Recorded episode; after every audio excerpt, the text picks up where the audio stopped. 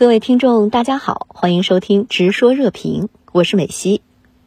俄乌在北顿涅茨克市的战斗已经推到了城区，目前正在进行巷战。俄乌在乌东地区的整体战事推进格局如何呢？您是如何来判断乌东地区战事前景？俄罗斯的意图就是要打通啊这一片的啊从克里米亚一直到这个北部的卢甘斯克，这整个东部地区要连成一条线啊。那么有可能未来可能还会在啊南部和这个呃这个奥德赛这个方向可能会有所行动，但是现在看起来行动的主要方向还是要在这个。呃，最开始的这个卢甘斯克和这个顿涅茨克两个这个独立的这个所谓的人民共和国，它要形形式上在这个行政区域上啊，要实现这个完全从这个乌克兰的这个脱离，也就是呃实现彻底的这个占领。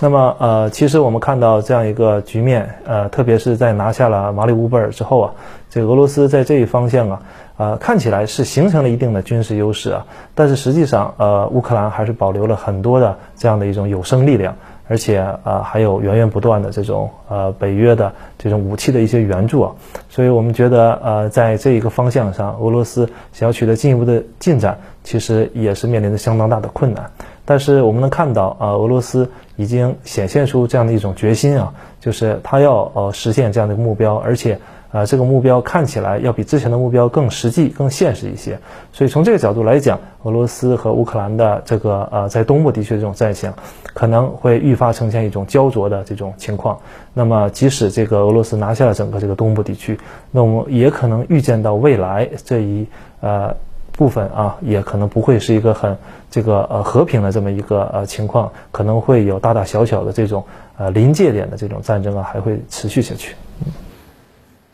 俄罗斯军方消息人士透露，俄方顺利完成了从水面舰艇试射锆石高超音速导弹的任务。俄罗斯近期不断试射高超音速导弹，对美西方传递出哪些信息？近期这俄罗斯的一系列的这种，尤其是超高音速呃武器这方面的试射，它一方面确实是和这个当前的这个俄乌局势啊。紧密的相连，也就是它其实威慑的并不是这个乌克兰，而是对这个北约啊，特别是美国要提出这样的一种警告。但另一方面，我们看到啊，这也是俄罗斯本身自己啊，就是呃这个常年的这种军事计划的一个部分啊。呃，它呃，因为我们知道这个俄罗斯它有的自己这个核弹头的这个优势啊，但实际上它在整个这个反导系统，那么在其他这个相应的这种呃，我们说啊，除去核武器之外的相应的一些装备。还有整个这个呃战争系统、指挥系统这方面，其实与美国相比还是有很大的差距的。所以它的这种呃超音速哦超高音速这种技术的发展，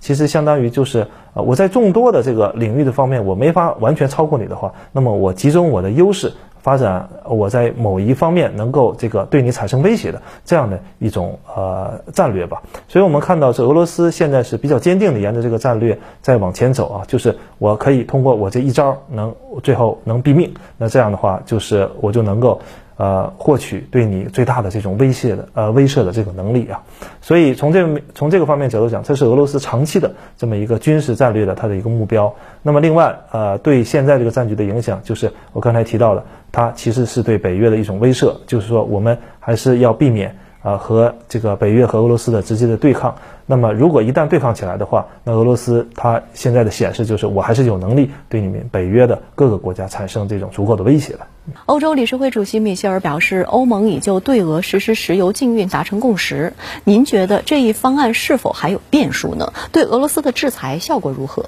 实际上，从呃欧盟的整体的这个呃，特别是领导上至领导人，下至整个社会的。呃，他已经形成这样的共识啊，我要切断和俄罗斯的经济联系，因为在他们看来，俄罗斯是一个不可靠的，特别是会就是对他的地区产生一个很重要威胁的这样的一个贸易伙伴啊。那么这样的一个直接的结果，就会导致呃欧盟为了获得替代俄罗斯的这种石油，要向其他的地区要购买石油。那么呃俄罗斯的石油的出口路线受阻了之后，必然会推高整个呃。这个全球的这个供应的不稳定的情况，另外它也会进一步加剧啊整个全球这个呃石油的这个购买者这个投资者他们这个对整个未来石油供应和价格的一种预期，那么未来的价格可能会进一步的上涨。啊，那么这种上涨可能进一步会导致整个欧洲乃至这个相应的呃世界的其他的和这个欧洲有密切经贸关系联系的这些国家的通货膨胀啊，那么相应的这些经济的啊这个后果还是会啊比较严重的。